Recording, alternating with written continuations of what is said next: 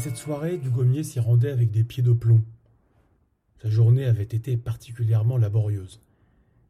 Il s'était perdu dans les pièces comptables et autres documents de la société Arpège et Mégot et n'avait pas réussi à terminer sa clôture comptable.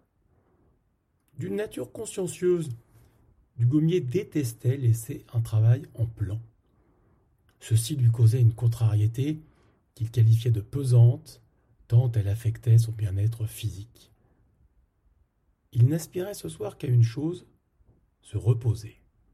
Mais Madame Dugommier, sa femme, celle qui partageait sa vie depuis plus de trente-cinq ans, avait accepté une soirée à Montmartre. Allons nous encanailler sur la butte, Dugommier, lui avait-elle proposé, sans lui demander son avis. Sentant néanmoins quelques réticences, elle s'était embarquée dans un argumentaire sans fin, par lequel elle cherchait à démontrer, entre autres choses, que, même si les Parisiens ne visitaient jamais la tour Eiffel, ils étaient à chaque fois très contents d'en avoir l'opportunité quand il s'agissait de la faire découvrir à un cousin de Bretagne en visite à Paris. Dans cette logique, elle affirma tout de go, en ajustant son manteau devant le miroir de l'entrée. Eh bien, la butte Montmartre, c'est pareil. Et c'est ainsi qu'elle se mit en route, traînant littéralement du gommier par la manche. La soirée avait lieu dans un magnifique hôtel particulier, situé en retrait de l'avenue Junot, sans conteste la plus belle avenue de Montmartre. Bien que vexé qu'on lui ait un peu forcé la main, Dugommier dut reconnaître que l'endroit était assez exceptionnel. On se croirait dans Paris d'avant, celui des romans de Balzac, quand la ville n'avait pas encore dévoré ses faubourgs, se dit-il. Du dernier étage du bâtiment, magnifiquement niché au bout d'un petit jardin, on apercevait, par-delà les arbres, tout Paris, comme une mer de toits gris-vert, peu à peu recouverte par la lumière pâle de la lune. Très vite, Dugommier fut envahi par une espèce de lassitude, sans doute liée à la fatigue accumulée tout au long de cette pénible journée. Il se dit qu'un petit verre de vin pourrait sans doute le faire sortir de cet état en lui redonnant quelques gouttes d'énergie.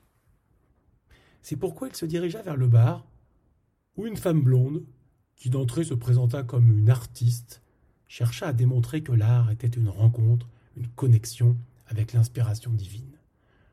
Que de clichés, se dit Dugommier, qui pensait tout au contraire que l'art n'était qu'un artisanat, nécessitant, au-delà de la simple inspiration, du travail et de la discipline. Ce bar n'avait pas ses faveurs. On n'y servait du reste que des cocktails assez insipides. Dugommier s'empara néanmoins de quelques olives, dont il ne sut pas quoi faire des noyaux, avant de repartir à la recherche d'un verre de vin. Il avait envie de tremper ses lèvres dans ce liquide vermillon qui vous réchauffe quand il coule comme un nectar dans votre trachée artère. Il doit bien y avoir une cave sous ce bâtiment, se dit-il. Il savait la butte pleine de carrières de gypse exploitées depuis l'époque gallo-romaine. Cette portion de la colline de Montmartre, où se trouvait l'hôtel particulier, ne devait pas échapper à la règle.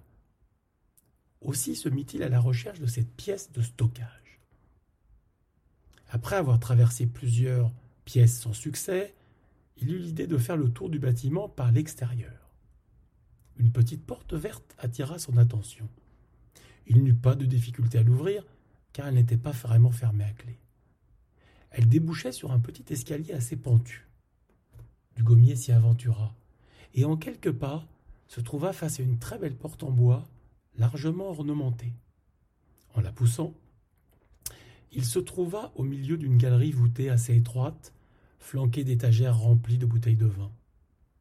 Bien que faible, la lumière apportée par des candélabres accrochés au mur révélait les différentes teintes des liquides contenus dans les flacons qui scintillaient comme une aurore boréale. Dugommier se perdit du côté des rouges, sa couleur préférée en l'espèce. En lisant les étiquettes, dont certaines étaient devenues illisibles avec le temps, il se crut sur les rives de la Gironde. Ni une ni deux, il traversa déjà les côtes de Blaye, puis celles de Bourg, avant d'entrer dans le village si, typique de Saint-Émilion. Sans oser vouloir rouvrir les yeux, il continua son voyage rive gauche, Saint-Estève, Saint-Julien, Loin de la liturgie catholique, ces noms appartenaient définitivement au panthéon des dieux du vin. Mais pourquoi toujours privilégier les vins de Bordeaux si on mettait le cap vers l'est? se dit Dugommier.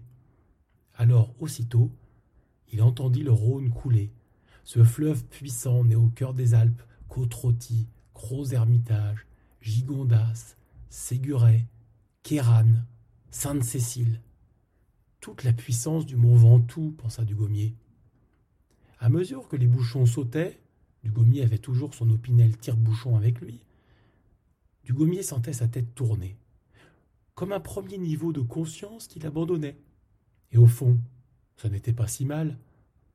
La fatigue qu'il avait ressentie commençait à disparaître pour céder place à l'ivresse. Mais Dugommier avait envie de respirer l'air frais, de sortir de sa caverne. Il fut alors pris d'une légère angoisse. Comment remonter? La lumière se faisait de plus en plus faible, et il n'avait aucune idée du chemin qu'il avait emprunté pour venir. Contrairement au petit pousset, il n'avait semé aucun galet et se trouvait face à un dédale de couloirs sans fin. Il dénoua alors le nœud de sa cravate une cravate que madame Dugommier lui avait imposé de porter, toute peuplée de petits Snoopy. Une bouffée d'air humide lui fit reprendre un peu ses esprits. C'est entre deux clés qu'il aperçut la promesse d'une solution. Une petite porte semblait se dessiner au milieu d'un mur puissant. Ni une ni deux, Dugommier l'ouvrit. Elle menait à un long couloir qu'il emprunta sans frémir. Sa marche lui sembla durer des heures. Pour se donner du courage, il pensa à Moïse et à sa tribu lors de la fuite d'Égypte. La butte, comme la mer, finira bien par s'ouvrir devant moi, se persuada-t-il. L'esprit embrumé, il réalisait néanmoins qu'il était plutôt en train de descendre que de monter.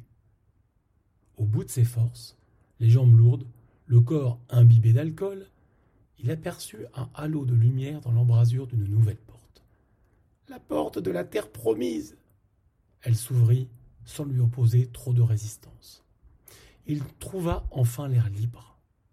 Et quelle ne fut pas sa surprise de constater qu'il était maintenant au pied de la butte Montmartre, non loin de la place Pigalle, dont il reconnut facilement les ailes du Moulin Rouge. Il avait sans doute emprunté un ancien tunnel creusé dans les gypses de la butte. Sa longue marche s'achevait. En levant la tête, il lui sembla apercevoir, à côté de l'imposant Sacré-Cœur, les lumières de l'hôtel particulier dont il venait de s'échapper par des chemins de traverse. Il était vraiment temps de retrouver son lit. Et il lui fallait du repos, car demain, les vendanges de Montmartre allaient commencer.